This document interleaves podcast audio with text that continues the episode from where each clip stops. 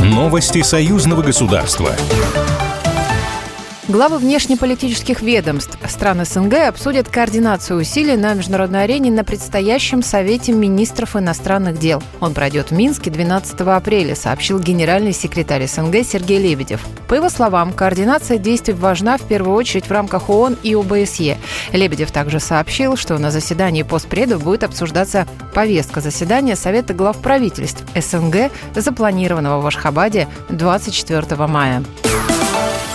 Делегация Постоянного комитета союзного государства передала учащимся и образовательным организациям ДНР и ЛНР очередную партию гуманитарной помощи. Госсекретарь союзного государства Дмитрий Мезенцев накануне побывал в Донбассе, сообщает пресс-служба Посткома. Для учебного процесса в Донецкий технологический колледж и Донецкий транспортно-технологический колледж переданы грузовые автомобили КАМАЗ-43082, а Луганский колледж автосервиса получил два автомобиля МАЗ. Кроме Этого, для учебных заведений приобретены многофункциональные устройства, интерактивные экраны и проекторы, говорится в сообщении. Помимо этого, в качестве финансовой помощи выделены средства в размере 20 миллионов рублей из бюджета союзного государства. Глава белорусского дипломатического представительства в России Дмитрий Крутой на встрече с губернатором Омской области Виталием Хаценко обсудили вопросы торгово-экономического взаимодействия. Это и инвестиционное сотрудничество, проекты в льноводческой, строительной и дорожной сферах с участием белорусских специалистов. Дмитрий Крутой отметил рекордную динамику, двукратный рост во взаимной торговле с Омской областью. Кроме того, речь на встречу шла о прямом авиасообщении между Омском и Минском.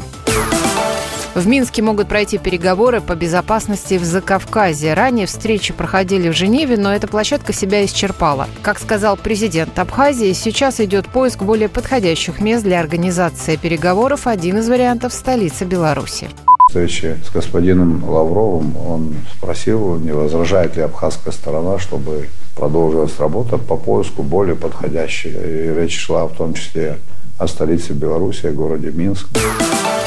Замгенсека Шанхайской организации сотрудничества заявил, что выборы депутатов в Беларуси были прозрачными, достоверными и демократичными. Миссия также отметила, что выборы соответствовали требованиям республиканского избирательного законодательства и международным обязательствам. Голосование прошло спокойно, с соблюдением установленного порядка и в присутствии национальных и международных наблюдателей, добавил замгенсека Шанхайской организации сотрудничества.